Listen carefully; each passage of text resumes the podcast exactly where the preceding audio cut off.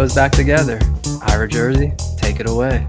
Welcome to League One Fun. Please subscribe, rate, and review us on your favorite podcast app. We're sponsored by Roughneck Scars and Icarus FC. I'm Ira Jersey, and that voice you heard is the long lost, living the life in paradise, Jason at Home Sweet Soccer. Jason, welcome back from your post quarantine bender, maybe? I don't know. You were like, Yeah, yeah, like on the beach for two weeks or something. I don't know. pretty much. I just was like away from uh, people putting all their stress and hatred towards the world on Twitter. So it was great. Uh, went to some hiking, did some beach going. There's nobody here on the island, so this is the the least amount of people that's been on the island in the past 50 years. Wow. Um, so it's There's like no yeah, I went, at all. Yeah. I went on a on a three mile hike and I ran into two people. So it's it's perfect. Well, uh, it's a very special day for us because we're going to start off with another interview. So, two weeks ago, which uh, we did miss a week here uh, for a variety of reasons, but we're back. Uh, we mentioned that there was the creation of the Black Players Alliance uh, for the USL, and we have the Richmond Kickers representative to that organization, Ivan Magalhaes, uh, who is the uh, the Richmond Kickers rep to the BPA. So, Ivan, thanks very much for coming on League One Fun. Oh, thank you guys. It's my pleasure to be here. Ivan, be honest. On a scale of one to ten, what are you rating Ira's last name pronunciation for you? Uh, I'll give him like a seven. Okay, That's- see, That's better than the that. three I would normally give myself. So. Ira books guests based off of how easy it is to pronounce their name, right? Like we got Charlie Dennis. He, it's like, yeah, get a guy with two first names. Like it's it's, it's easy that way. So you're you're the exception. So Yeah. this is, Yeah. that's a good that's a good job for for Ira. So, so why don't we start with uh, with the BPA? Because I think that you know that's far more important, and everything that the Black Players Alliance is going to be doing is more, way more important than what's going on on the field. Um, but you know, we want to get to that too. How did you know you get involved, and and what was the process like for as um, uh, you, you know, as you were starting to hear about this, was it did someone approach you? Did you you know maybe approach some other players on some other teams and say, "Hey, I want to get involved as uh, we form this"? How, how did that all work? Yeah, so uh, I was approached by uh, Hugh Roberts from uh, Charlotte, and it was during like the that time that right after the George Floyd uh, incident, and you know the conversation was we need to like unite us as players in a championship and a League One, and form our own uh, group so we can uh, address those issues. So he approached me and asked me if I was interested to be a the kickers representative and i was like yes for sure. And the but this group is like it's not like a it's everybody's group you know? We have uh, meetings via zoom that we discuss the issues and and i involved all the other black players in in, in the kickers too so we have a lot of guys that are active in the group uh, such as uh, devante he he helps us a lot with a lot of the issues also moonby we we were in a participating in the meetings to discuss uh, the the different ways that we could help and we could uh, address all those issues. So it's it's been good. It's been a positive uh, thing to have this group, but there's still a lot that we need to work on, and we've been talking to different groups as well to to improve the the message and get the message across. But so far, it's it's been a, a positive thing that happened. And I know this is probably a loaded question, but when you guys are working on the issues and seeing, you know, what you can do, both I'm assuming locally across the league and even, you know, across the US in general, are these things to where you are keeping the league in mind and trying to form a partnership to see what they can support? So, for instance, I know the league um, you know, uh, a couple players went to them about having the Black Lives Matter armband, and the league supported that and, and uh, supported it financially as well. So is that kind of the ideology of what you guys are having while you're thinking of these things? Yeah. So uh, as I said, we when we first started this this group, we were still in discussions. We were talking about how we would like to proceed, and you know what would be what was going to be our goal. And when we were in those conversations, the Jacob Blake incident happened, and then it kind of like in a way sped up a lot of the the things that we needed to address.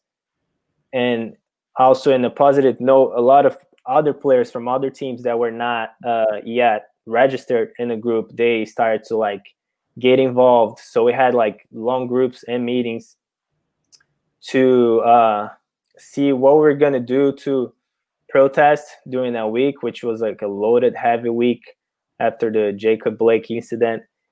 And uh, we were always in communication with the league. So uh, the the executive members of the group, uh, Roberts and Brandon Miller, they were uh, in constant talks with the league. They were talking to the the players' unions as well, just to uh, get things in uh, coordinated, so there was not like a you know different message coming across. Like you know, some players in one place want to do one thing, some players in the other place. So we tried to maximize the union of the group but that the conversation was always there. The, the league was always uh, willing to listen to us and help us. So that that's always been a good thing.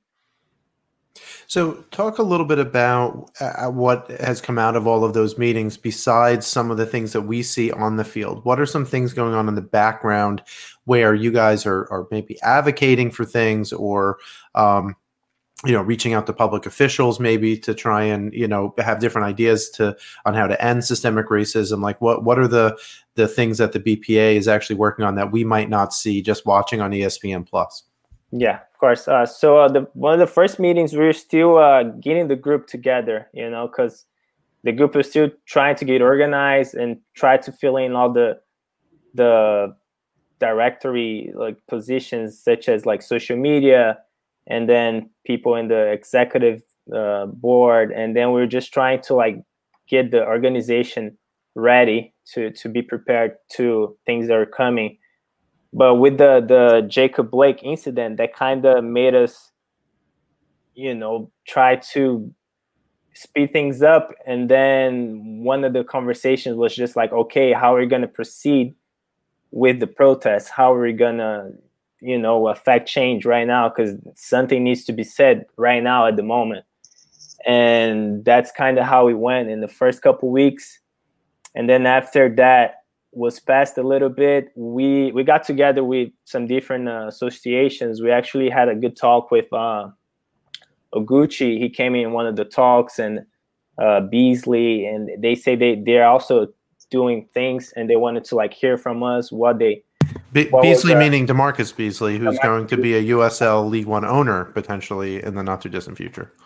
Yeah, exactly. So uh, he he had a, his own group too that they're doing uh, things to, uh, you know, get more uh, black players, black coaches into into the game. Just get more black faces into uh, executive positions, into you know general managers and, and coaches and maybe owners of clubs and and that was part of the conversation too. So after the the jacob blake incident we started talking about like okay what can we do long term that is going to affect the game and and affect our lives in a positive way? So how can we get more financial education for the players? How can we get more coaching opportunities and things like that? So this is the the long term goal for the group which we still have a lot to talk about but that was a good step for us to, to get started and this this thing's only going to grow from now. Yeah, and you talk about Gooch and DaMarcus Beasley, and so one of the things that I think needs to change is the representation of Black people in the soccer community from an executive level and from a coaching level, and from is that something a conversation that's going on of ways that we can get that, you know, like one of those things to where maybe we start demanding that the league helps with these players to go get their coaching license so that, you know, you can play in USL, you can play in MLS and then come back and coach and and have more representation. Um, one of the things that I and I know it's different, you you know, were born and raised in Brazil, and so I don't know about the representation there, um, being black, but for for soccer, but over here, I didn't play soccer until I was almost in college because there was no representation, no one to really push me into doing it, right? I didn't see anybody that looked like me playing it. And the people I did see that looked like me playing it weren't speaking English, right? So they're not inviting me to play. And so, yeah, is, is, that, is it one of those things to where, when, you know, with this alliance and with this group that you guys are kind of talking about things that can be done, you know, internally as well, right? So you know we have back end demands for the players, but for for blacks and, and US soccer in general. Definitely, definitely. I mean, like you said, I wasn't born here in America. I was born and raised in Brazil. Only came here for college. But uh, the situation in Brazil it's is the same as it is here. I mean, I would compare the soccer situation in Brazil as it is in the NBA here. So you have a lot of like representation with the players. As black players, you know, they're always uh, in big numbers in Brazil. But if you go to like the Division One in Brazil, you're gonna get maybe one coach and owners. You, you don't even can't even think of a black owner. But so we have like similar problems, but I feel like uh, here with the organization and you know with players engaging in uh, in these conversations and just being willing to see what we can do and organize to, to get those those things that that is very important you know for us as, as back players and and part of the game it's going to be what's going to change. So uh, the the the, call, the talks are still you know in the early steps. We still like defining who's gonna like take the leadership roles in the group but those are definitely things that we're looking in the future for for the players that are gonna come after us they already have a structure that they can rely on and and for the future just you know be more prepared than we are. So my last question uh, concerning B- BPA: When you look around the league, and you know you're doing what you can at the moment. And obviously some of the things that jason just mentioned are really long-term things right? Like getting you guys getting your coaching licenses which means that you know maybe you know five six years from now you know you're an assistant coach and then 10 years you're you're another coach. What what immediate things do you guys hope to do in the richmond community right here? So you know we have a lot of listeners and um, in the greater richmond area. What are you guys working on right now as a team? And um, but you know both the black players and maybe your allies within the rest of the uh, community?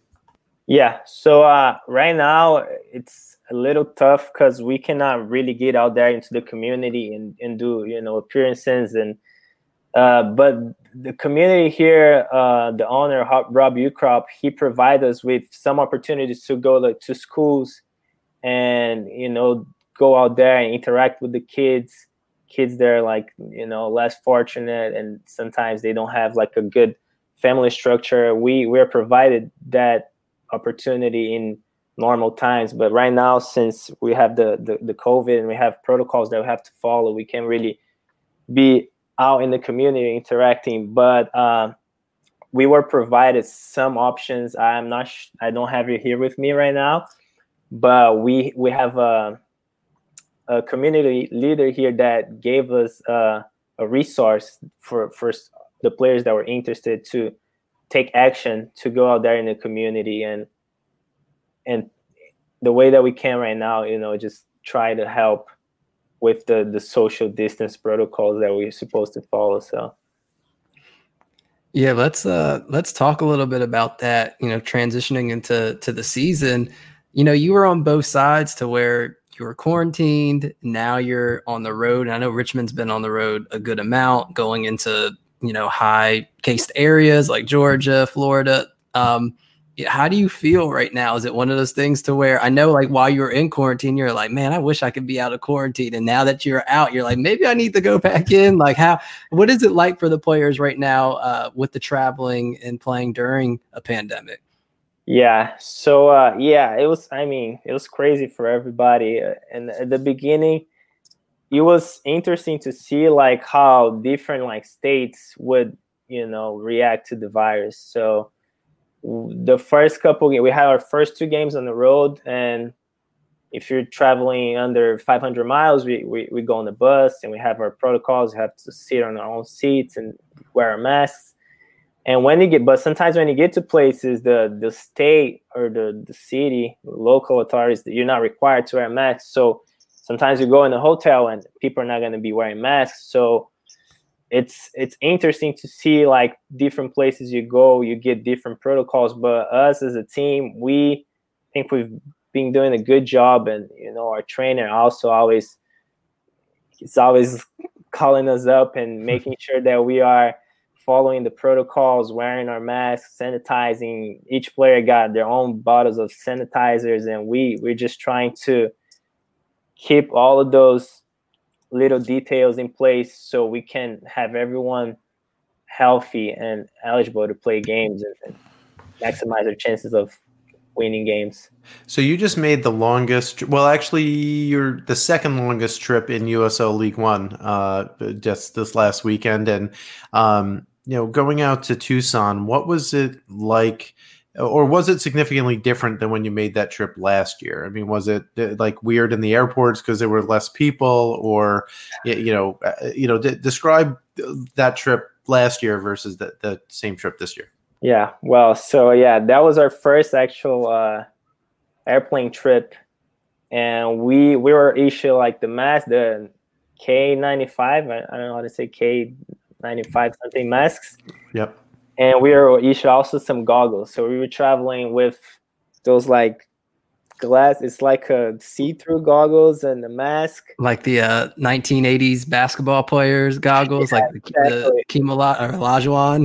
yeah, it's yeah, something like that. And uh, I mean, I didn't notice a difference at the airports. We we had a layover in Dallas, and I mean, it was I always when I played in, in Texas, I was always in the Dallas airport, and the the movement felt like it was just normal, but of course everyone wearing masks but the planes they're mostly full just like a regular trip you, you would take. But the only difference is that everyone is you know in masks in, in, in the planes too. You have to wear a mask and it can it can get a little uncomfortable especially when you're going somewhere like really far like tucson and it's like layovers so in total you're probably like eight nine hours without taking out your mask and also wearing goggles and but it, it is it is we have to do what what's required of us to do and it's the way that we can try to keep safe during this time so.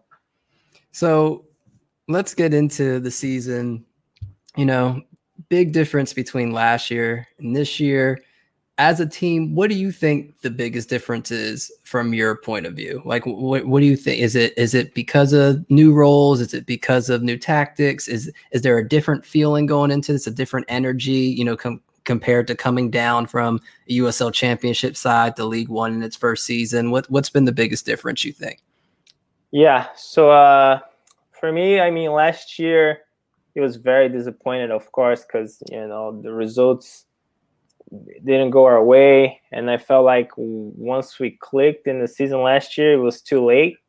So we had that feeling of like disappointment. So for the returning players coming back this year which is my case we, we all felt like we had something to prove you know? We were, we were given one more chance with the club and we all were very grateful for it but it could not be the same thing as it was last year. And you know with a new coach that also helped all of us not to be comfortable. Like we have to prove ourselves because he, he doesn't know who we are. You know, we might have played against him, but here on a daily basis, like it's it's a new day. So we had to prove ourselves. And that with the the new players that were brought in, they were all with the same mentality of like, okay, like we have to to turn this club around. It's like this place have to be a, a winning place. So we came with the with a winning mentality and and we set goals for ourselves and, and I think that's what's been the the, mo- the biggest difference for this club. We we just you know really focus on the results and you know the fans. I'm speechless because they they're always there for us. You know, rough times always supporting us, and we also felt like we owed to them to to turn the, the team around. So that's at least in my perspective, what's been the, the biggest difference from last year. So talk a little bit about tactically the the shape. So last year you had did a significant amount of passing, like you know possession was obviously the uh, one of the goals, and um, but but there was never a lot of threat really in the in the uh, the attacking third, right? This year that's changed quite a lot. Is is you know, was part of that because of of shape? You think because, like you mentioned, eh, given the middle of last year, I, I, mean, there's only two regular starters that are really significantly different. Now, granted, one of them is in the lead for the Golden Boot, so that obviously makes a big difference. but but, uh, but, but you know, Ian Ian next to you, right? Ian Antley is one of the only other um, you know regular starters that's significantly different than the team last year. Um, but but tactically, I've noticed some differences. Uh, you know what what's I don't want to say what specifically, but what have you noticed about the difference in starting shape and and kind of your your uh, uh, kind of your your tactical instructions compared to last year? Mm-hmm. Yeah, well, I feel like uh, more than a tactical thing, it was more of a, a mentality thing that changed for us. Uh, the mentality is for us, we we need to be effective. We need to score. You know, the the important thing is to be aggressive. Once we get a chance, we put away our chances. Uh, and I mean, last year we tactically we tried a lot of different things. You know, because sometimes we we try some things that weren't working, and then we changed. We changed formations. We changed a lot of things. So because the results weren't coming, there was a lot of trial and error and trial and error until we find something that kind of worked, but it was late at that point. This year, you know, Darren came and he has his philosophy, has his ideas, and he made you know all of us buy into it. And more than the tactical aspect of it is is the mentality that he passes on to us to just you know be aggressive and and just be lethal when we go forward and, and, and try and score goals you know yeah one thing i've noticed is for the defense i think you guys have had a, a little more i mean lately you haven't had it but you were a lot more involved earlier in the season getting up right? And then being able to support. So the difference what i see from last year and this year is where you guys are winning balls right? So last year it was building out from the back pretty much from your own goalkeeper and then having a high press coming at you and immediately then getting under pressure. Whereas now you're winning the ball at midfield. You don't have to worry about that. Now it's more so of do we have a counter or do we send it back and gain possession, slow it down? Do you think that plays a role into de- where you, have you guys, do you think even defensively been pushing more and kind of be, trying to be more involved in the midfield? Mm-hmm. Yeah, I mean, uh, those those things they you know you can see from from the outside. Uh, but again, as I said, I think it all goes back to the mentality. If you have a mentality that if you lose the ball, you're gonna win it right back. You know, you, you don't allow to lose challenges. You don't allow to you know lose your duels. So that that mentality by itself just makes you win the ball higher up the field.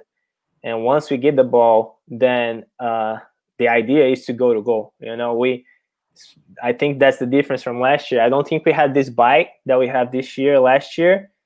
And even if we did have the bite, sometimes when we won the ball, we would first think about like, okay, we won the ball, we should keep possession. No, this year we want to win the ball, we want to go to goal. That's that's the big difference there I see. So that you know helps us to go and, and be aggressive and, and and get results. Um, so let's talk a little bit about um, kind of the rotation. So one of the things that um, I had talked to Coach Sawatzky about a couple of weeks ago was, you know, basically, you know, you have three starting caliber center backs, and you know, part of part of the issue he he mentioned was availability, right, because of injuries, because of suspensions, you know, things like that. Um, you know, how how is it competing for that spot on a day to day, week to week basis, and uh, and how much are you being pushed by the other uh, the other players really fighting for that spot? Yeah, I mean, it was actually originally four because you had Connor here too. Right. And well, I, I never liked Connor as a center back personally. I always saw him more as number six, but that's wow, wow, coaching coaching tactics with Ira today. Okay. yeah, I mean, as you mentioned, Connor is he's got a lot of quality on the ball that he can play as a six. So, you know, I feel like we the the three of us now on the team, there are different uh, qualities that all of us have, but all of us have you know championship experience, and it's it the competition amongst among us makes us be better, you know, because you know that you can't. If you have a bad day, if you play a bad match, then you have someone else that can play just as good or better than you. So just that pressure alone keeps you on your toes. And it's i mean it's for me i see this as a very positive thing because who doesn't want to be playing at, at the best the whole times you know? That's the pressure that every soccer player has to have. And we are fortunate that we have this here at richmond. So we we haven't had a a big rotation like because it's uh everyone's been healthy and we were getting results but it, it is like like i said i think it's uh it's a it's a thing of like you know someone that it's in the same position as you is just as good or better than you so you have to play your best every single time.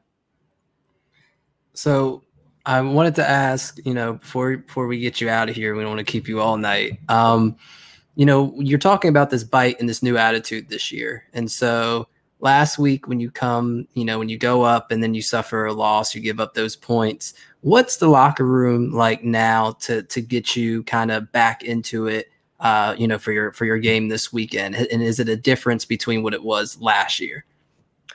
Yeah. So, uh, I mean, it was definitely devastating to lose the way we did, but I mean, it's it's a learning moment. You know, it's we have a very very short season this year and we have to learn from our mistakes.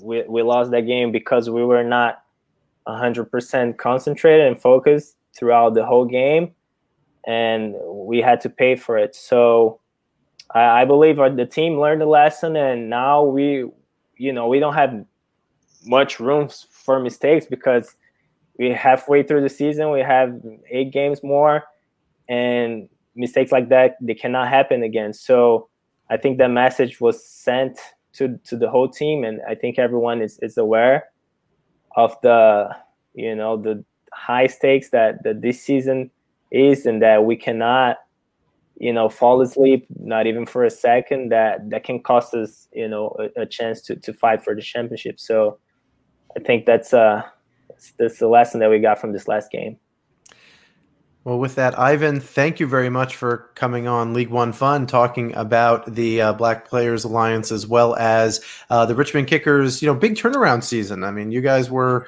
you know near the bottom of the table, and now you're fighting for a spot in the championship. All right, thank you guys. I appreciate the chance to be here. Hey, Ivan, real quick before you go though, Kyle Venter last year I think had the most center backs goals of yep. in the league, or That's it right. was tied with Patrick Bunk-Andersen you already a goal of the month nomination. Uh, I need you right here to solidify and tell me right now you're going to score more goals this season than Kyle Venter. You're going to take the crown from him. Oh yeah, I mean I hope so. You know, it's always fun. need more need more set pieces for you guys. Uh, oh, yeah. all right. Well, thanks, thanks very Ivan. much again, Ivan. Thank you, guys.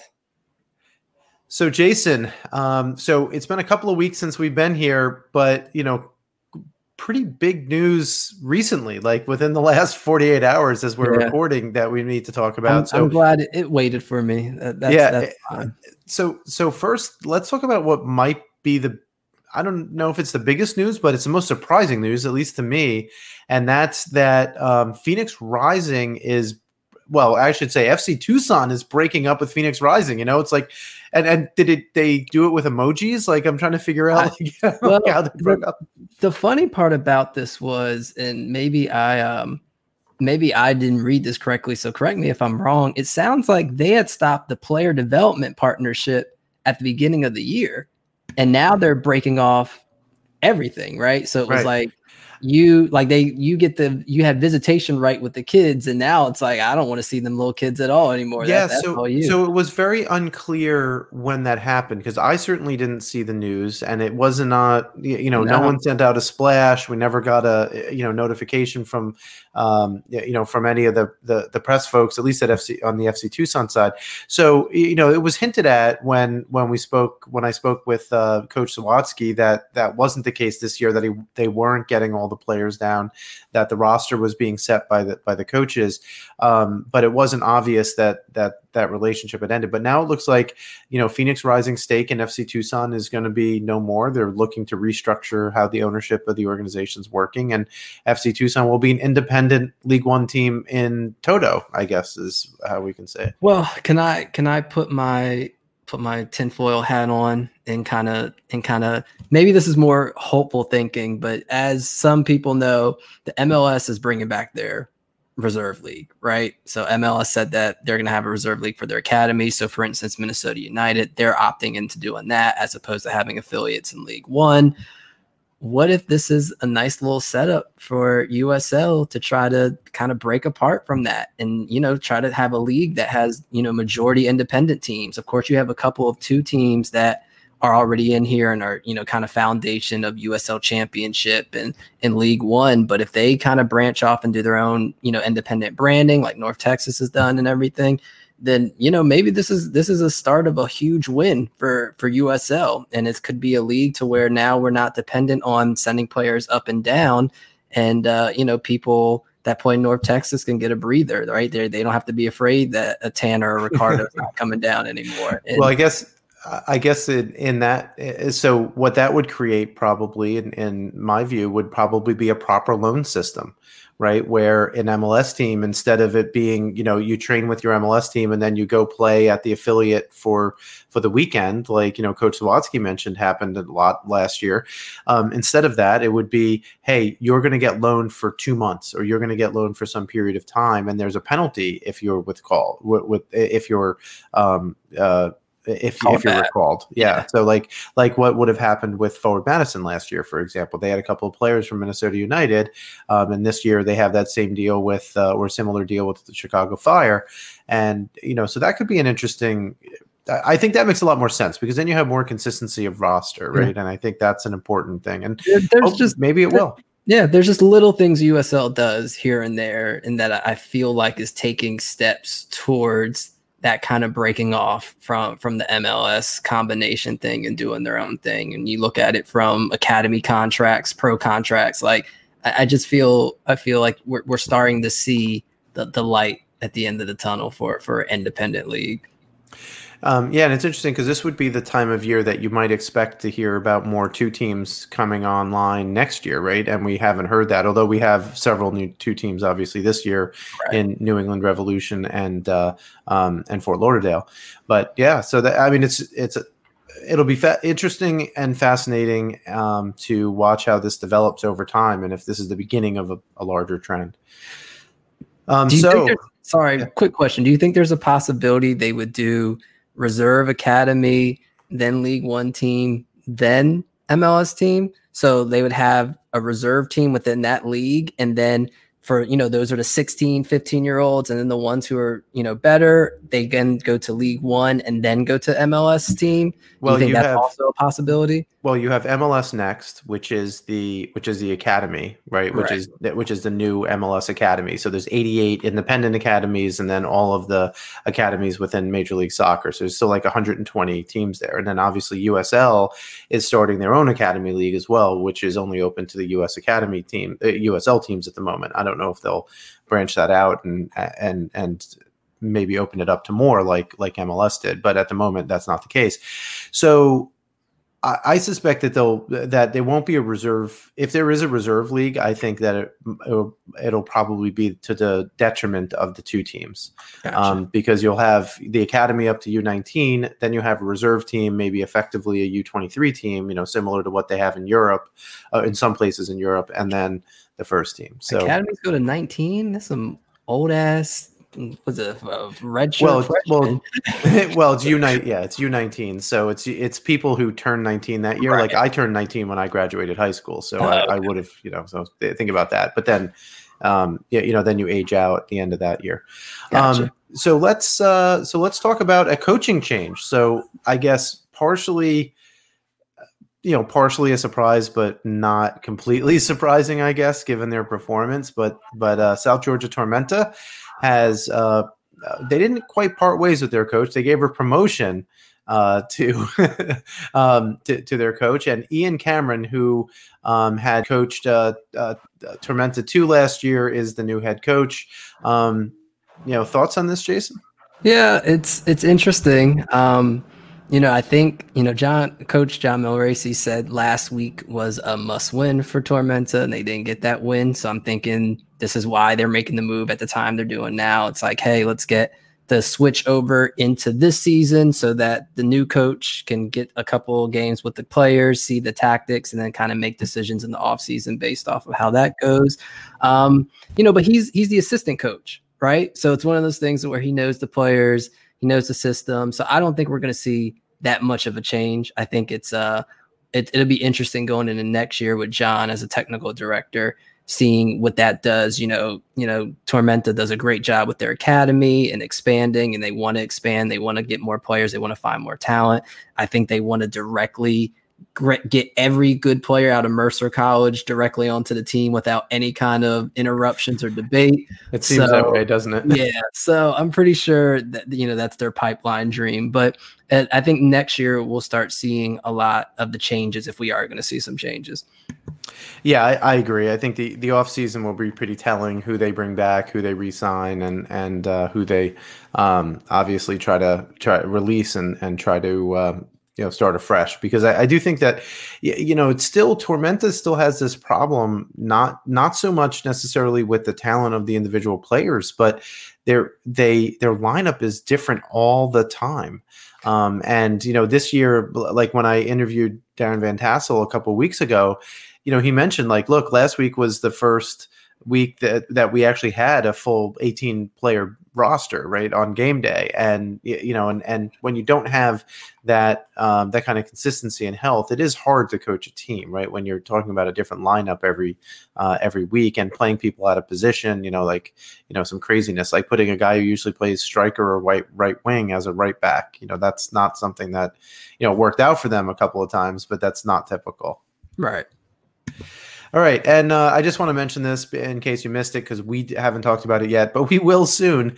Uh, Toro Rodriguez is reunited with his long lost brother at North Texas FC, so look out the rest of USL. No, I, I, it was like I don't know if you watched wrestling growing up, but you know the the bells of the Undertaker as his in, that's what I heard. I was like, oh, something's happening. Right. Little ACDC, Hell's Bells in the background. Yeah. All right, so so since we missed last week, um, and this is following the Chattanooga Red Wolves win over Union Omaha. Let's. I just want to review very quickly where we stand as we record tonight um, on Wednesday night. Greenville Triumph clearly in front, points per game, two point two points per game, so way way above everyone else. Uh, Chattanooga Red Wolves, same number of games as Greenville, also at 1.8 points per game. So, you know, a little bit behind, but right on their heels are two other teams Union Omaha and Richmond Kickers, who were less than a draw away on point uh, f- from them on points per game. So if either of those two games uh, teams were to play um, their one of their games in hand and only draw, they would be in second place. Um, you know, outside shot here. With, you know, two more teams, uh, Forward Madison and Fort Lauderdale, still hovering. Like if they go on a run and they get some help, maybe. Forward has and, five of their last eight games at home, and yeah they don't lose at home. So, I mean, it, it's going to be a race. It's like this is every game. That's why I said I think Tormenta, you know, John, Coach John Miglarese knew that that was do or die. And I think he was like, all right, it's time. And I think you're going to see a lot of teams do that, right? I think if North Texas doesn't go on a run, if Fort Lauderdale isn't going on a run, they're going to start dropping off. And then you're going to get to the end where it's probably going to be Chat, Richmond, and uh, Omaha all fighting for that second spot, unless Greenville decides to make it interesting and uh, they, they drop some points. Yeah. Uh, you know, so, you know, they obviously dropped, uh, Greenville dropped two matches, but then, um, uh, uh, but then came back roaring. Um, yeah. And Fort Lauderdale, of course, Ricky Espin Lopez is good for a goal a game, it seems. Yeah. So, you know, it's very, and very possible. They're getting, they're getting more players now from Inter Miami, right? Now that the season and MLS is in full swing and, you know, you're seeing who they're going to be playing, who they're not. They're, they're sending, you know, they sent Jerome Kiesewetter down and, uh, who knows what's going to happen now? You know, like it's it's one of those things to where they already had a scary midfield, and we'll get into the game uh, a little bit later, but uh, they, are even scarier now. So you know, look out for uh for Fort Lauderdale to, to make a run. Yeah. So, uh, so Jason, what do you think about reviewing uh, Week Nine games, or at least a few of them? We're going to go some of them really quick and Yeah. uh, dig dig deep into three or four of them. Um, so, firstly, Chattanooga uh, went on the road and uh, last Wednesday night and beat New England uh, uh, two to one. Uh, goals early on in the tenth minute by Jason Ramos for Jason Chattanooga. Sports Center Ramos. Yeah, oh, Uh, sports. Yeah, that's right. So, so this was a fun goal. Thirty-nine yards out. We knew that because of the league. there he goes. Yeah, one out of every three goals has to be a banger. Um, so this was a free kick taken on the left-hand side. Uh, it, would- it was just played short to Ramos, and Ramos decides to, you know, basically dribble the ball five yards up to about the thirty-nine-yard line. Takes a shot, upper ninety Yeah, why Like, not? Postage stamp shot. I mean, it was crazy, and and, And he it- did make what number five on the Sports Center, I think it was. Yeah. Something six, something like Six, that. But yeah, five or six mid. Yeah, and that was the shot that he had to make because Joe Rice on fire. I don't, I didn't, I didn't understand why they were rotating goalkeepers because when Rice as a goalkeeper is in there, he uh he's been killing it every time. So Yeah. like if you actually look at their record and see where they got points, it's usually when Rice was in the back. And when they dropped points, it was because they rotated him. So right. Yeah. Well, so uh, you know, Joe Rice, you mentioned that eight saves in this game, so Great. it could have been much worse. Uh, you know, former former Lionsbridge uh, FC in USL League Two and former Richmond kicker, uh, briefly only played a couple of games behind Akira Fitzgerald. So you know, good move for him. I, I think for Joe, you know, he's showing that he has you know good potential and maybe you know maybe he'll get a shot in, in MLS one day being on a, on a team like this you know. Um you know so good good on him for for showing his stuff. Um unfortunately so uh, Orlando Sinclair tied it up in the 45th and in the 83rd uh there was a pretty unfortunate uh, own goal um, by by New England. But uh, you know, at the same time, it's one of these things. You get the ball in the six yard box, and you know, good things can happen, right? And and Chattanooga was able to get the ball like very close to the goal, and someone heads it back, and it happens to hit off the back of a defender instead of the front, and it goes into the net. Um, so, anything else on uh, this match, Jason? Yeah, no, Chattanooga keeps finding ways to to win games late. They uh and and it's that's the what's, that's what you need, especially as an away game. I think the midweek game, like you you need to the difference between one and two points, or you know one and three points, I should say, is, is everything for this second place race. So props to them for like you said, putting that pressure on to at least getting them, you know, to to get to the good things that happen in the box. Yeah, so both of their week nine games were came with very late winners. So Yeah. 83rd minute, and as we'll get to uh, 90th minute. Uh, then on Friday, we had South Georgia Tormenta drew Union Omaha. Union Omaha, up to this point and after this game, were still undefeated with uh, four wins and four draws. Uh, South Georgia went up uh, two goals to nil in the first half in the 11th minute and 22nd minute. Uh, uh, Luca, uh, Luca Maya fa- uh, Fat, Flatten.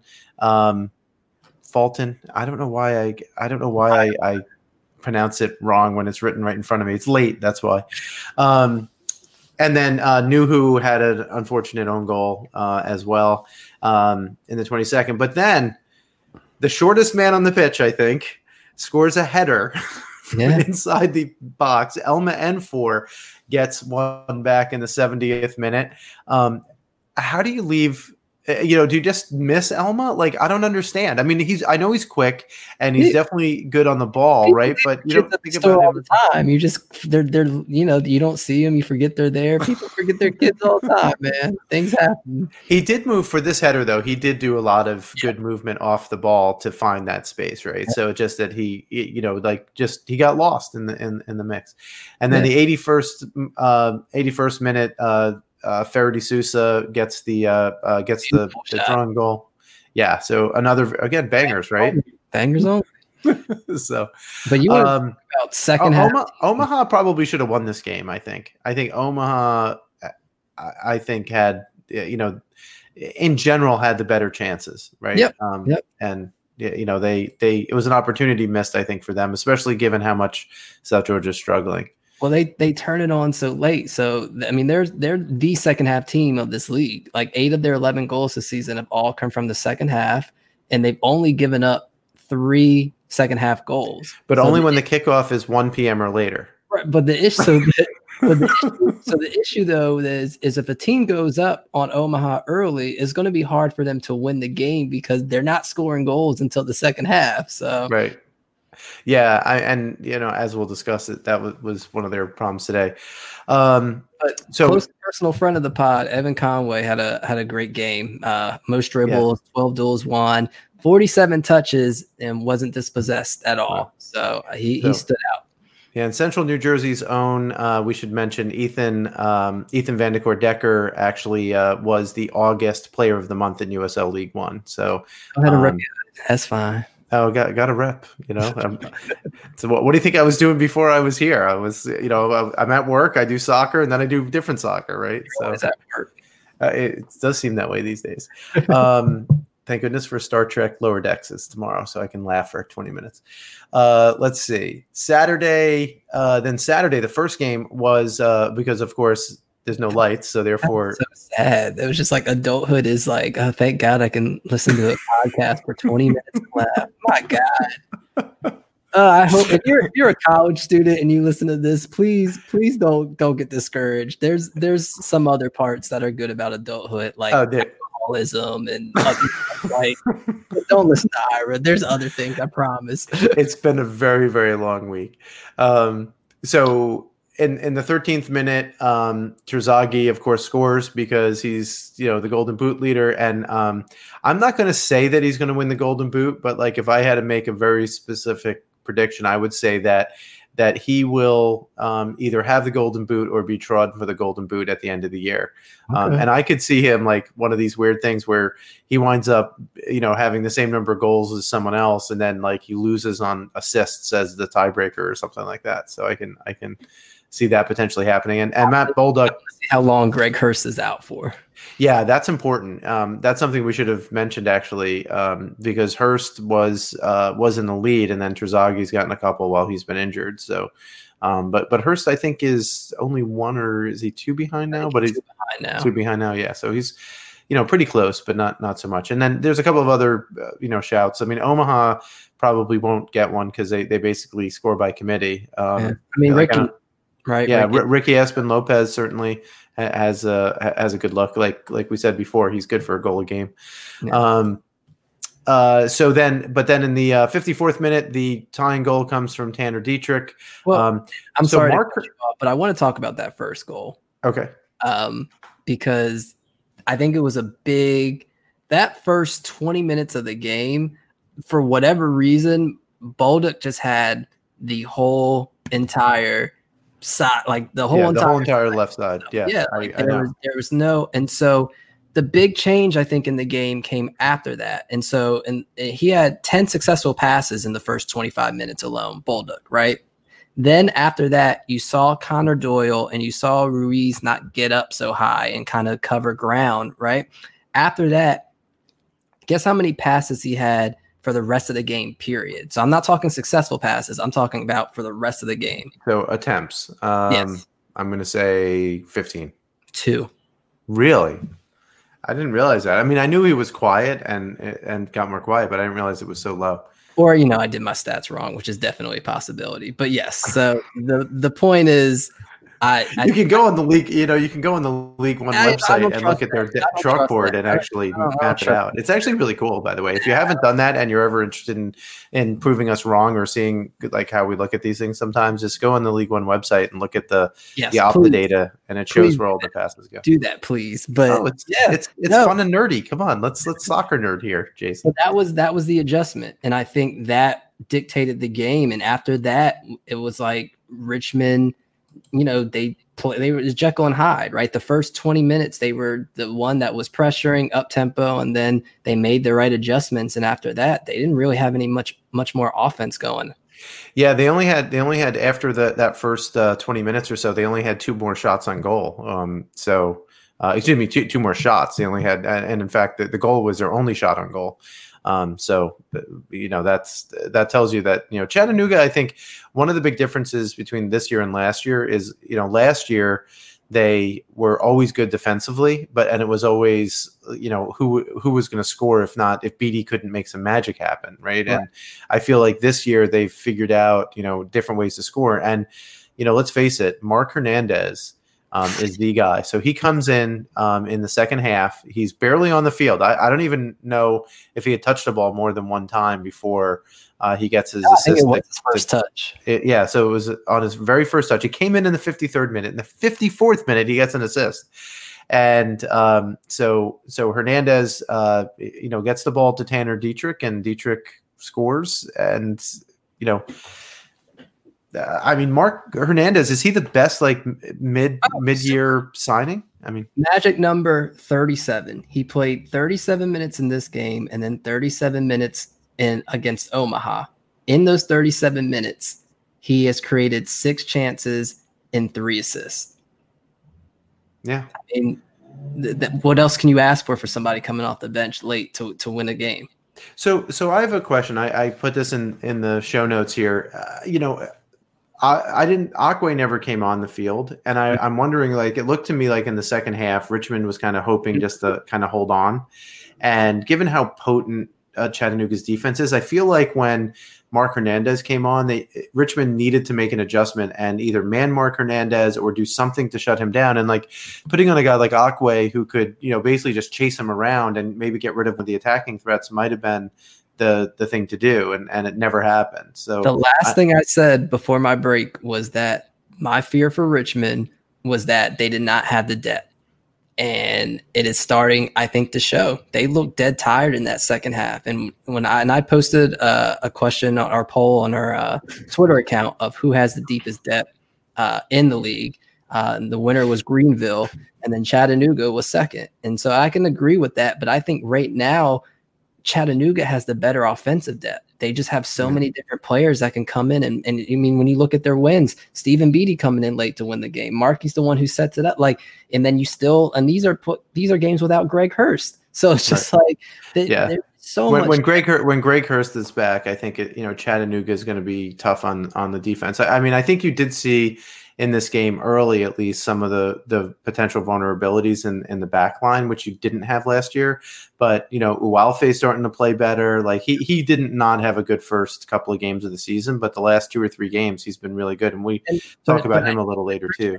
Tired, and I'm yeah. I'm wondering you. They've got three games uh, between Saturday and next Saturday. So if there's going to be some rotation, it needs to be now. And it's a perfect timing for them because this Saturday they've got Orlando at home. Right. So not going to tell Coach Thanos what to do. But, uh, if he wants to collect another stone, he should probably rotate somebody this weekend. So Richmond had no corners in this game. It just shows you how you know how feeble their offense was they early on. And the high scoring center back in the league last year, and not give him a chance to, to score on the corner. yeah, exactly. Yeah, and and the guy who wants to unseat him, as we just heard. Right. Um, okay. Then the next game was uh, was Fort Lauderdale versus Orlando, and Orlando keeps doing Orlando things and lets Fort Lauderdale score twice. Um, Edison uh, Azcona, as well as. He well, uh, Azcona killed it. Yeah, I didn't. I have to admit, I did not see this match, so I okay, can't. So, I can't say. But but so talk to it. But what did he do that was that was so special? Besides so scored this goal in the fifth the minute. First goal, beautiful curler, and hit him with the fake shot to get the defender to commit the tackle. So then once the defender's on the ground, he's like, okay, now I can dribble, take two more steps, and have an open shot. So it was a it was a beautiful, you know, he create anytime someone creates their own shot and they can curl it into the upper 90, it's definitely worth praise. And then the second one intercepts the ball probably about 10 yards or so past midfield in his own half, 40 yards sprints it, and in a through ball to Ricky Espin. Beautiful. I mean, that's exactly like in the in the in the form of different players that you have, especially when you're left back, right back. Overlapping is important, and being able to not just defend and intercept, but then to have a final product is just as important. And the through ball to Ricky was perfect. Ricky just went around the keeper, which I think Ricky's gone around the keeper at least three or four times this year. Like I, I swear, yeah, I he's definitely he's definitely done it one or two other yeah. times this so, season. Yeah. But yeah, and that was the dagger, right there. Orlando looked good in the first. They looked decent in the first twenty minutes, and then the last twenty minutes. But by the last twenty minutes, they're down 2-0, right? And so that's sixty minutes in between they went without a shot on target, and just one chance created. Mm. So that's the summary of the game right Yeah. there. I mean, Orlando's still not good, and No. so But but also, I mean, that Fort Lauderdale midfield, they they tried to stop Sosa. They fouled him seven times, but then Carrasco really stepped up. Servando Carrasco completed 66 passes and was the most, which was the most of any player, and then was the most accurate passer of any player out there Wow. with 92% completion rate, including three for three in his long balls. So it's yeah, it's not just you know centering on Sosa when you've got Blaine, you've got um, Carrasco. It, it's it's going to be tough. I think Fort Lauderdale has the opportunity to go on a run. Yeah, Fort, Fort Lauderdale looks good, right? Like we we've always said, like their offense is good. They just need to put things together in terms of not conceding a, a ton. And and you know, I think at home they're definitely good, right? At home they're definitely a little bit better than on the road. So I don't know if maybe the road trips are, um, you know, not great for them either scheduling wise or just it, it gets them tired. But um, yeah, I mean, I, I like them. They, they play pretty football, you know, and Yeah. I'm not I'm not saying that because you know I'm, I'm not a I'm not a two stan or anything like that. I think they're the perfect Toronto replacement. Yeah, in, in a lot of ways. Yeah, they're they're very fun, like Toronto was last year. Like, um, I would love to say appointment television, but unfortunately, I have too much to do. I mean, who was who was uh competing in the Golden Boot yeah, exactly. Yeah, Jordan I mean, it's, yeah, it's pretty much the offense. The games are always two, three, three, two. Like yeah, they're so fun. yeah, except they you got watch lights. soccer to watch golf. They got lights. yeah, exactly. Field in the league. So yeah, great, great stadium, no fans. Um, all right, so then the, the next game, and we'll talk a little bit more in depth about this, uh, is FC Tucson hosted North Texas. North Texas scored two. Uh, FC Tucson scored zero. Uh, Arturo Rodriguez was back. He played in this game, um, and uh, you know North Texas definitely looked better, but still not like last season at all. And I think Tucson had more chances created, had more passes, had the better passing accuracy. So it definitely wasn't a Yeah. North Texas. Yeah, so, so they had almost exactly the same number of passes, um, you know, 330. But you know, this is again like North Texas. The way that they typically beat teams is death by 600 passes, and you know, n- not even close to that. Very v- more direct. Um, but you know, we should we should we need to talk about the first goal though. Um, actually, we need to talk about the first the almost first goal. almost goal because Page. I get- yeah, because we because we talked we talked a couple of weeks ago about just how fast Shaq Adams is. You know, like FC Tucson, you know, they love their pacey wingers, right? Last year you had Devin Jamga, who you know was one of the faster guys in the league. Now in now in South Georgia Tormenta, Shaq Adams is fast. I tried to tell y'all in preseason that boy was fast. I Yeah. told you he was good. I was You- shocked to see him come down to USL League One. And and granted, you know, I, I thought with Tucson there was a possibility of partnership he'd be going to Phoenix, but apparently they Yeah, they we were we were up. wrong. Like we were assuming. Yeah, you know, what's funny is that you mentioned like early in the season. Uh, just going back to what we were talking about at the beginning of the show. You mentioned earlier in the season, like what's going to happen with all these forwards and strikers and stuff that Tucson has because Phoenix has more than they need too. So how many are going to come down? And we haven't seen any, right? And that that explains why. That explains a lot of what's going on. Jordan Jones probably isn't back. Right. Yeah. Exactly. Thought, he thought he had uh, some greener grass on the other side, and maybe he does. But yeah, Yeah. um, but yeah, that first first attempt, the through Yeah. ball. I think was was it our boy Charlie who who sent it through? I think it was. Yeah. and then uh, Yeah, Shaq and then beats Sh- Sha- the Shaq team. Adams beats the whole team. He winds up just beating Aviles, who was like 30 yards off his line, and uh, then shapes the hit, hit the ball with his right foot instead of just hitting a pass with the if inside somebody of has, his left. if somebody has a left foot that they're not using, if you can just go ahead and, and send that over to Shaq, he would be absolutely incredible. yeah, because this game, this game is much much different if it's one 0 to Tucson early, right? You know how you know how different it is because North Texas cannot come back and win games. They have not they've they've scored first I think in 5 of their 8 games or something crazy like that and the only two games that they've lost this year were games that they had to chase.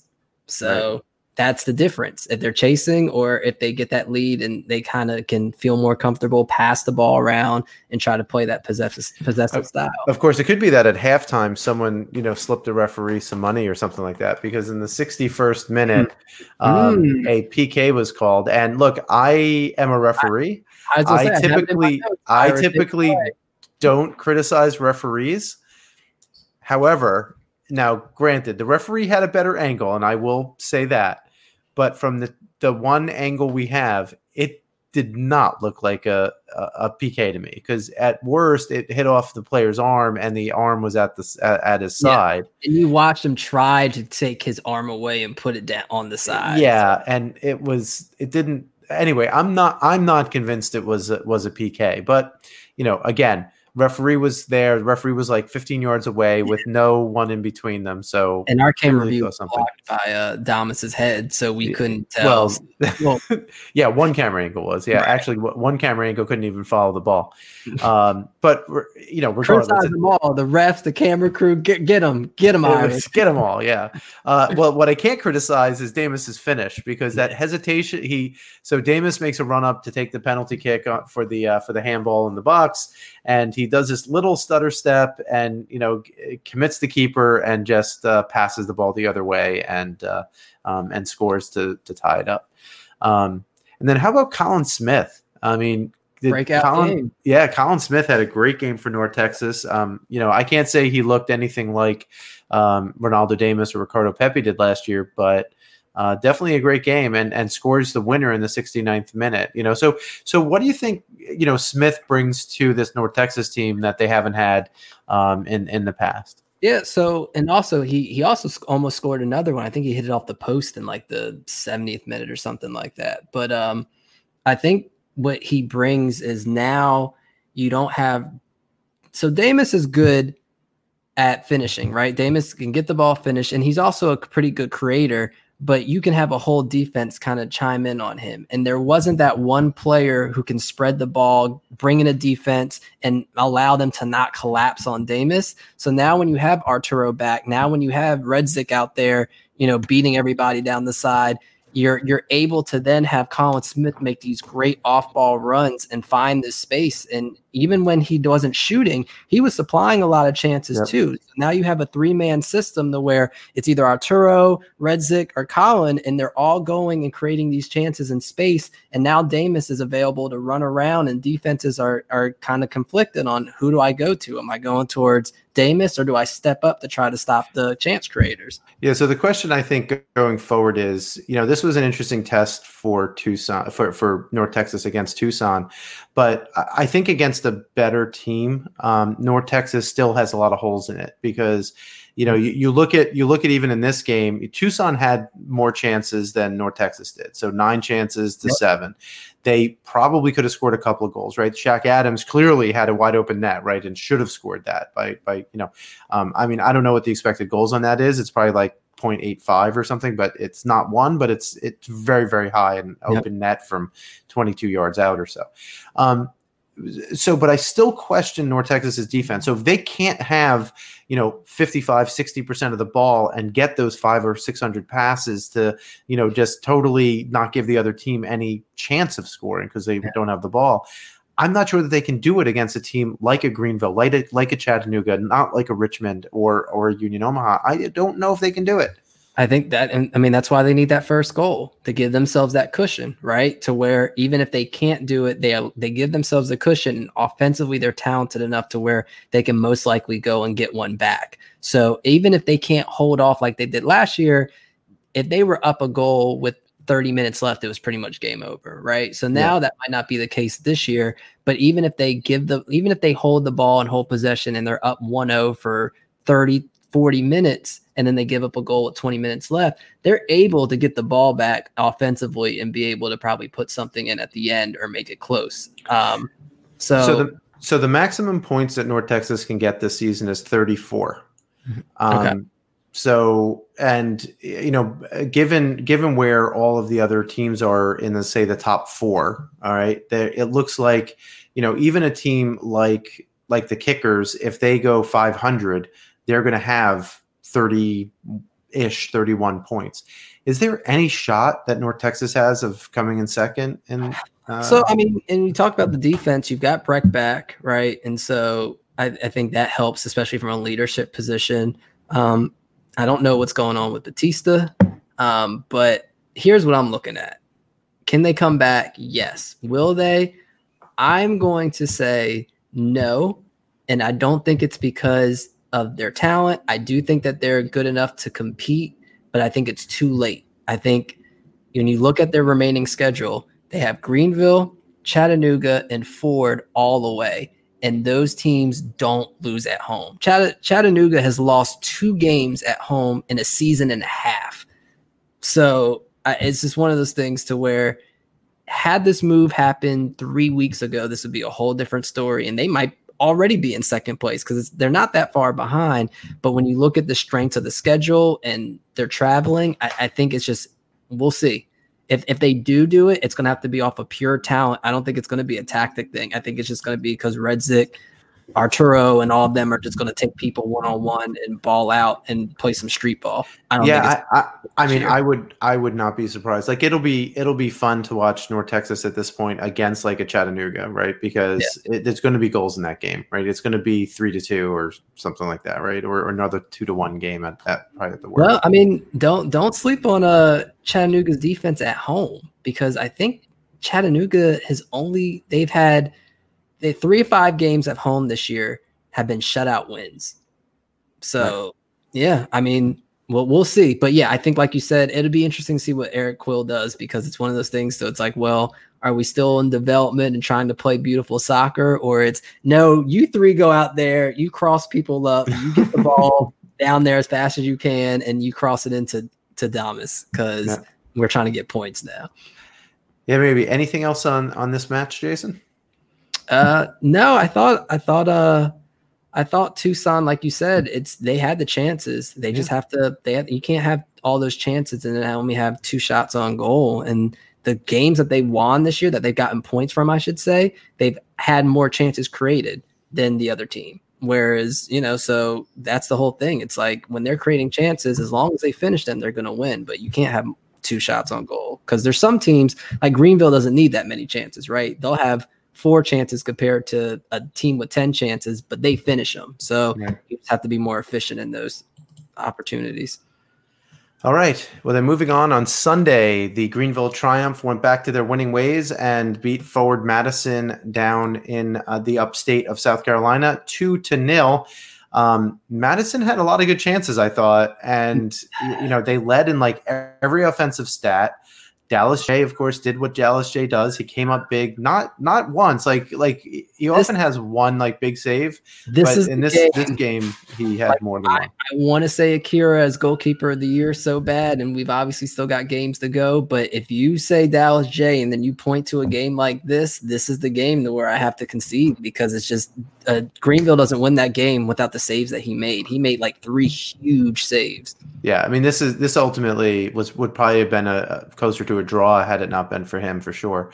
And and on Madison's side, on the other side, like you know Eric Leonard, I know in the past he's played center back for some teams. That's not again another guy, not his best position, right. uh, but he was playing center back and. Um, it just looked a little bit disjointed at times because he wanted to step right. He wanted to do his def- center defensive midfield job and step out, get the ball. But of course, when you do that as a center back, you leave space in behind you. And and and none, neither of the goals was really his fault, but but you definitely saw a little bit of uh, more dishevelment in the back. I think because you didn't have a regular center. Right. Back. There's not a pairing that's played consecutive games with each other and you know have consistently played. And then also I think the tough part, and I think you know, shout out to Coach Harkes for seeing it, bringing on JJ Donnelly. He had JJ put that size on him, and there was at one point to where. uh uh, yeah, he almost he almost scored. Yeah, from it just yeah. by literally boxing him out like a basketball player. So yeah, uh, shout out to Harkes. I think he noticed that he was like, "All right, let's go ahead and, and try to wear that back line down." Put put, J, put JJ in, and not not at right back this time. Right. Um, so, kind of played a left winger ish, um, I guess. Um, is what I was thinking. So, uh, should we talk about the goals here? Uh, since we've kind of given the tactical situation of this game. Um, because that was beautiful. Yeah. So in the 25th minute, uh, the the right back uh, Mario for Greenville makes a driving run into the channel. Uh, Muhammad slips to the outside. You know, a lot of times you'll see, you know, the the um, the fullback make a run down the line, and then and then the uh, the the winger will go into the channel. This was a kind of a swap of that, and Muhammad had all kinds of space out on the right and Can I, the can I talk about that? Why he Yeah. had all kind of space? So I think Caesar Murillo's uh, favorite song or favorite rapper is Tupac. when he was going down the field, it was all eyes on me, baby. And as you see in this high tech graphic I've created, you've got one, two, three, four, five, six players all ball watching Murillo with the ball. You can't even tell me where Muhammad is right now, and neither can any of the forward players because none of them are looking at anything besides the ball. So, you know, shout out to, to Caesar able to bring in all of that attention because that's what Mohammed was so open for. And and Jason will now promise to put that out on the League One Fun Twitter Yes. feed.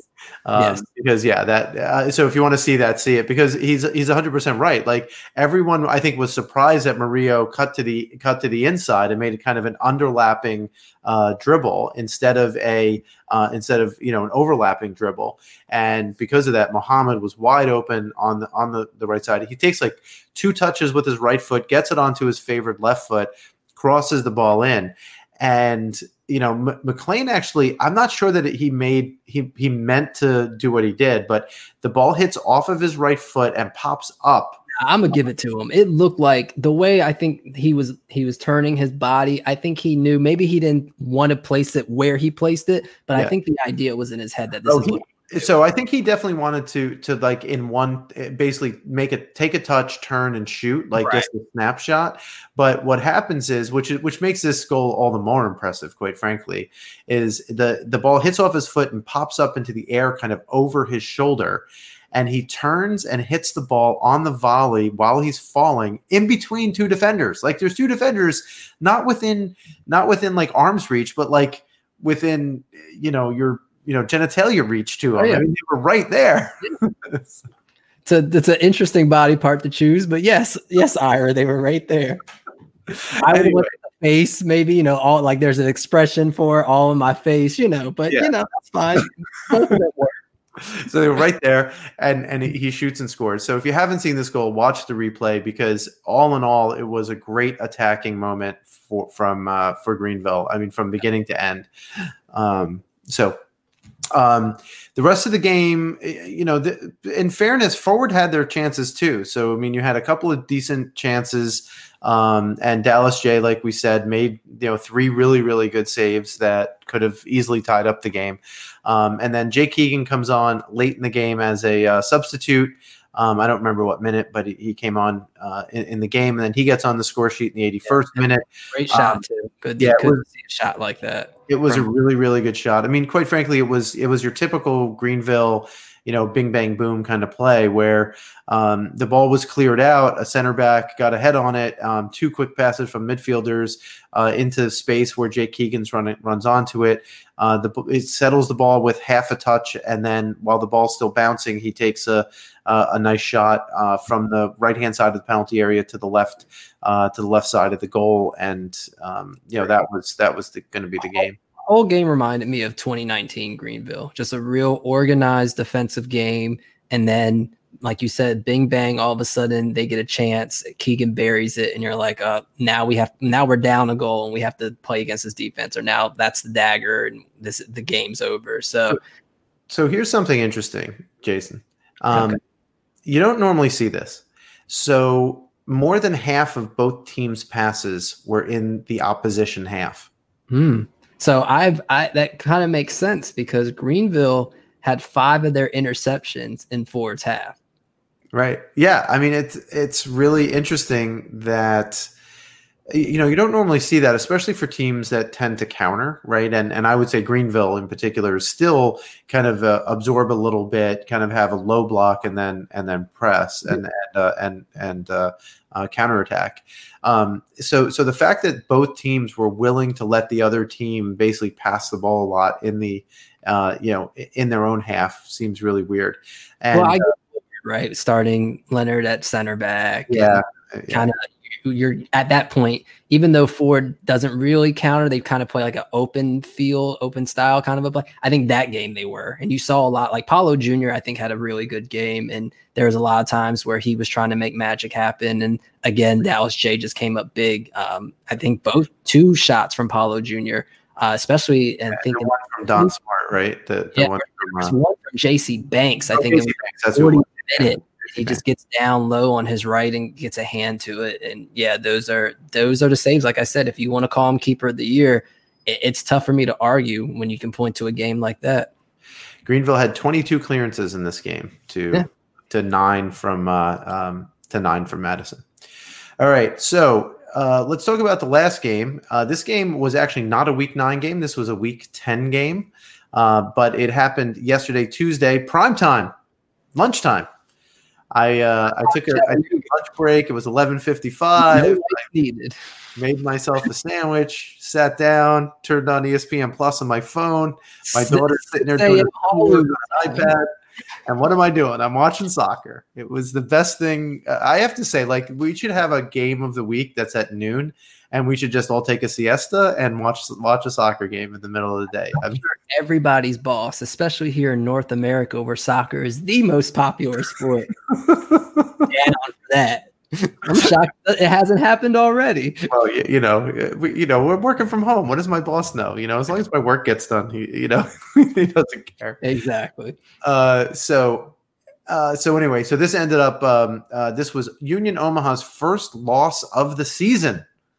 They uh, they finally have finally. Uh, All things must come to an end. yeah, that's true. So uh, they're now four four and one, um, still in, in the hunt for that second place spot. But Chattanooga showed uh, what they're what they're made of. They won this one uh, two 0 um, I would say, you know, for for for me uh, in this game, just just looking at the whole game, it looked to me like Omaha was still trying to do their act their traditional press, um, but they weren't able. To, they, they when they got narrow, when they got compact, they um, uh, Chattanooga was really good at switching the point of attack and just getting the ball away from that pressure into open space and away and, and away from it. And and then Omaha just got really tired. I think just the size of the field, the fact that they were trying to press, they were Yeah. counter pressed very effectively by Chattanooga. Um, and in fact, the, the first goal was a direct result of that counter press. Yep. Um, and um, the uh, so so so so I think I think tactically, you know, Chattanooga got it right, and Omaha didn't take into account what Chattanooga was going to do in order to count in order to counter that pressure that that Omaha's so used to. Um, and you know, Omaha's so good at that on the smaller field that they play on in uh, um, in Omaha. But I'm not, you know, I'm, I'm I'm I'm not sure what they could have done much differently without completely switching tactics, Jason. It, it's tough too because they that's their fifth away game this year, and they've all they've gone to Tucson, and then they've gone to you know South Georgia, Tormenta, and and now like so. I think it's it's finally getting to them, right? And like you said, they go home play on a smaller field, but then when they travel, they got to play on the on the big field. So not only are you traveling, you're playing on a bigger field than you're used to. I think it's getting to them. Um, and they've got they've got good depth, so I'm not afraid if I'm an Omaha fan. But I expect, like I said, you can't be undefeated all season just in this league. It's just too much, right? And so I, I think this was the game, especially with Chattanooga, to where that is a team with, like I said, arguably the strongest offensive depth right now. It, it, it's just tough to to have that willpower to, to to play with those legs, especially chasing a goal in the last 20 minutes of the game. Yeah, we don't eh, we don't have the- we, we we don't have the the rosters to be able to to have the kind of depth that you need, right? Like Right. you know, one.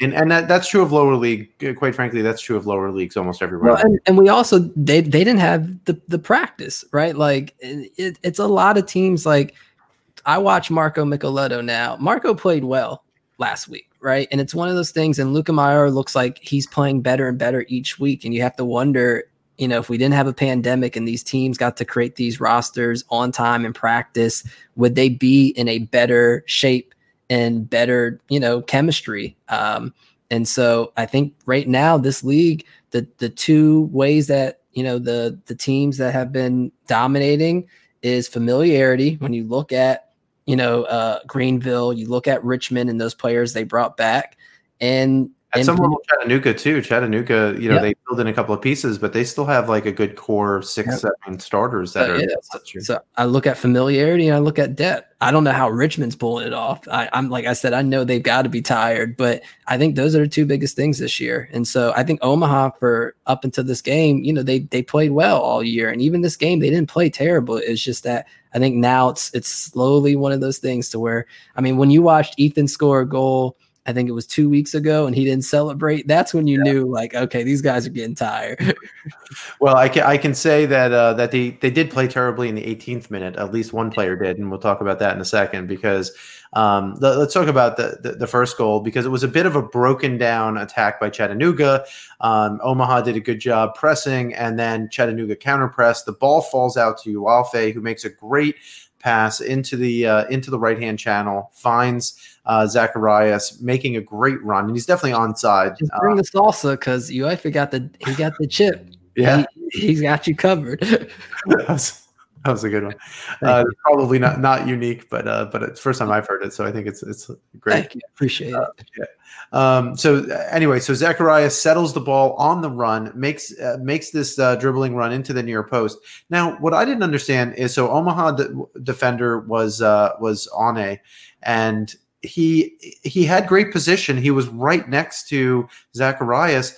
Why didn't he nudge Zacharias? he was yeah. afraid to touch him, and he was outside the box. Zacharias put that grown man foul. strength on him, and that is not a small defender. That man is about 6'4", 200 pounds, and Zacharias did not care at all. Pushed him dead he just stayed with him stride for stride, never stepped in front of him, never put a shoulder on him.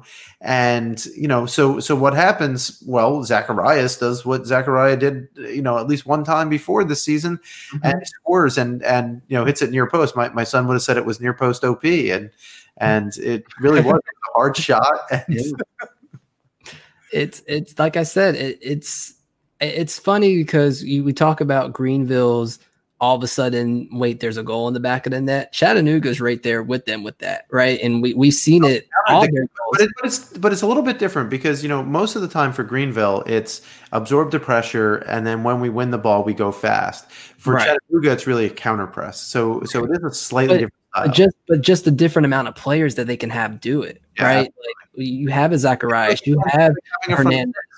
Yeah.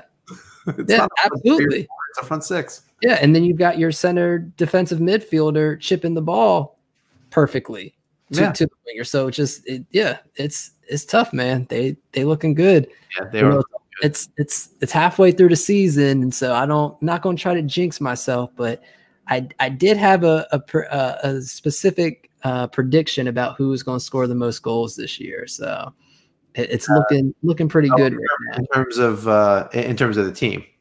now. Okay, yeah. Um, well, who who is not going to win the Golden Boot, but has you know definitely seen a decent amount of uh, of offensive threat for his team. Elma N'For gets another header in this game. Just a few days before, he scored a goal with his head, and this goal game he gets another header, and this time hits it off the crossbar. Um, Kids, don't ever let anyone tell you you're too small to do anything. yeah, for sure. I mean, Elma is again. He gets into a, a crazy position. Was uh, you know again did the work, made this like great sweeping kind of run um, from the top of the D to the left. Uh, ball comes in from the right, and he gets ahead on it, and he uh, you know hits the post, and you know that would have been would have been the tying goal. And again, this game has changed, you know, except for an inch maybe or two. Yeah. Um, so you know, good on good on Elma. Um, and you know, a, a kind of a uh, an insurance goal in the 62nd minute. Again, who comes on, Jason, in the 53rd minute, and nine minutes later gets an assist. Oh well, yeah. The assist is, and listen, thirty-seven minutes. That is the magic number. I, if I'm Coach Obleda, I'm I'm putting him in for thirty-seven minutes to go every single game for the rest of the year because he cannot fail. Mark Mark Hernandez once again gets uh, a uh, gets an assist, and of course, who does he assist? The same guy who assisted last game, Tanner Dieterich. Yeah. I just so random. Um, anyway, uh, Hernandez, this whole the, the whole time he was in the game, he only had seven passes, but in that seven passes, he created three chances. Yeah. I mean, it was like the last game. uh, It was like he had like twelve passes and two of them were assists. So Yeah, it's it's Really- it's wild. It's like like you said, he he might be the super sub of, of the league, uh, and it'd be funny because his competition when Greg Hurst comes back might be Stephen Beatty, depending on how fit he is. So, because as you see, we've had Beatty come on and automatically make an impact already as a super sub. So, and it did come on at the very end of this game too, if memory serves. He came in like I don't know the 88th minute or something. It was very very late. Just got a little. well, so and so I might be wrong. I thought Beatty was the one that scored. Uh, did I get this wrong? Was it not Tanner Dieterich? No, I, I thought he didn't come on until very late. Yeah, I thought I thought Dieterich was the one that scored. I might be mixing the games up. I thought think Dieterich I think scored last game. It's the last game Stephen Beatty scored. Okay. All right. Yeah. Gotcha. I- yes, I just pulled it up. You're right. Dieterich scored this one. Beatty was the last one. Gotcha. Oh, good. I didn't get my show notes wrong. Yeah, yeah, you're good. All right. Um, okay. So, anything else to say about this game? I mean, it was entertaining. I liked watching it at lunchtime. I mean, I thought that was kind of fun. Yeah, no, uh chat chat had I think they had a three game week. Yeah, Uh, they, did. they they had they had three games in eight days. Yeah. and look at the points they pulled out of it. So, pro, you know, this is this is the team I think right now that I would say is the front runner for second.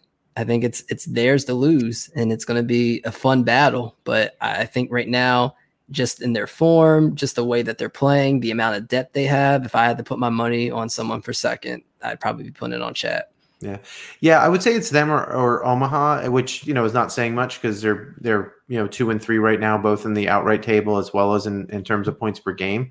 Um, you know, if, if Union Omaha does have a game in hand, so they would be a point ahead if if they were to win that game in hand. Um, but I do think the the you know Chattanooga, it's going to be this season. I think more than even last season is going to be really interesting to see who makes those um, who makes the top two. I really wish this season there was a four team playoff. Yeah. I do too. Yeah, because the fact is, is that you know, in a, in a one game playoff in, with against the four teams that are currently one through four, would be super exciting. I mean, I would love like if if the season were to end today and there was a four game four team playoff and it was Greenville, Richmond, and Chattanooga, Omaha. Oh my, Yeah, those That's perfect. fantastic games. Yeah. but, But we no, that. we gotta we gotta have a have it set up for North Texas to come through and ruin everything and have a 2019 uh, rematch championship. So well, but first we have to get through week 10. Uh, so let's quickly preview week 10 because I'm getting a little punchy and tired here. Uh, let's see, Wednesday uh, at uh, which is tonight. Oh, yeah, 15 minutes. when we're recording is uh, is FC Tucson is hosting New England Revolution 2 in a game that I'm unlikely to watch. Sorry, everyone. Um, I'll- Tell me what time is it? It's like four o'clock here, baby. We uh we're live.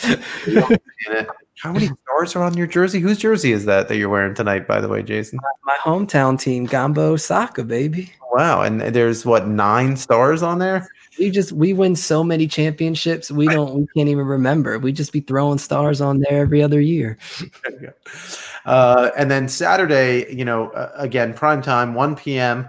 Uh, we got Chattanooga Red Wolves versus Greenville Triumph. That will be the the game of the week for sure. So I will be watching that one. Um, Every other team in the league is praying for Greenville to get three points for this one. Yep, that's yeah. Well, especially the the three four teams below uh, Chattanooga for sure.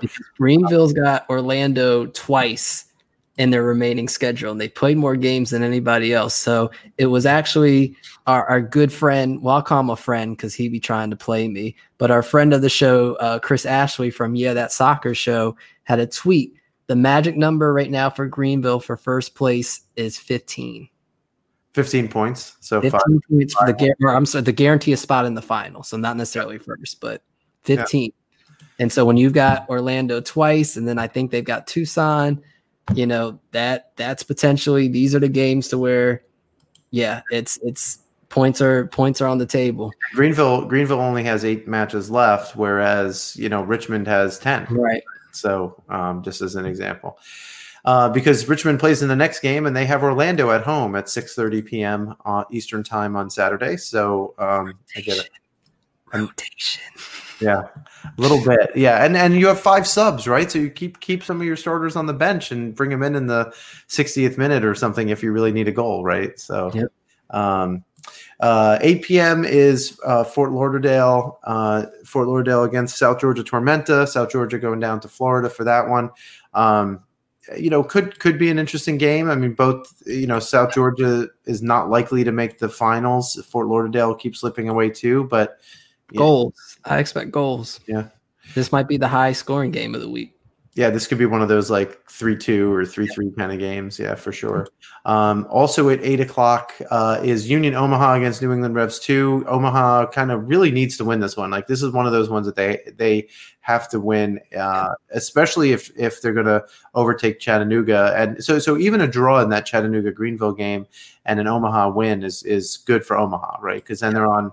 Um, Omaha still will have a game in hand, and uh, and they'll be ahead in points. So And North Texas, I mean, um, New England, I'm sorry, is, um, I mean, it's one of those things to where you, you, like we were talking about with the home games and the away games, you have to win these away games if you're going to, to get in second because the home teams that are left at the top, like when you look at Greenville, you look at Ford, you look at Richmond, they have all, they're probably not going to drop points. So this is where you have to pick up points. Yeah. So yeah, you have to win at home. Uh, nine o'clock on Saturday is uh, North Texas is hosting FC Tucson. So you know if North Texas is going to go on a run and, and be your your dark horse candidate here to, you know, I wonder what the line on that is, Jason. You know, like Yeah. like what what, what is it? So so I'm I'm not a better betting man at all. So uh, is it like you know plus one hundred or something like that? So, yeah. So I, I the lines the lines don't come out until usually like the day before or two days before for this league. But I think it'll be interesting because I think the last North Texas game when they played Tucson, Tucson was actually a favorite. really. Yeah. So bad North Texas looked at the time. right, exactly. So now that uh now that North Texas has Arturo back and they're kind of looking good, it'd be interesting to see the same game. Um, and then again, you know, Tucson plays tonight. So just like Omaha, right? They're playing Revs too, who have to go to Tucson tonight and then go to Omaha Saturday. So you got to take advantage of these teams that are playing these double game weeks when you've had a whole week rest. I would imagine the Revs won't go home. uh, That the Revs will, you know, tomorrow, you know, sleep in Tucson tonight, and then tomorrow head out to uh, head out to Omaha, spend, you know, train for a day in Omaha on Friday, and then um, uh, Yeah. Play their match. Yeah, and then also, I mean, I have to say because you know I have to represent and and you know be a nerd. Uh, the very first competitive match for uh, Real Central New Jersey Soccer will also take place uh, tomorrow night. Uh, we'll we'll stream it. It'll be a terrible stream, but if you want to see some uh, some you know medium level soccer, I would say uh, you can look on Mycujoo. So at the Real Central New Jersey. I'll personally set the lines on that. So if anybody wants to make bets, I will personally be the bookie for this. So if you go ahead We're, we're playing, I think, uh, Tom's River Blue or something like that. So Okay. I'll research. Tom's River put up uh, put, put up an A and a B team or something, and we play both of them. Jason, where can people connect with you? At Home Sweet Soccer. And I can be found at Ira Jersey, and you can connect with the show on Twitter at League One Fun. That's League the number one fun. Thanks for listening. Please rate and review us wherever you get your podcasts. And thanks to our sponsor, Roughneck Scarves, the official scarf supplier of USL, MLS, and US Soccer. Get custom scarves for your group or team at roughneckscarves.com. And thanks to Icarus FC for sponsoring us. Get all of your custom kit needs for your youth, adult, or club teams at icarusfc.com. Jason, until next week, support local soccer.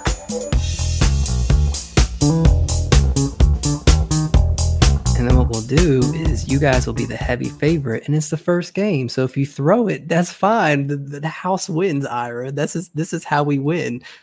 Okay, this is this is what we do.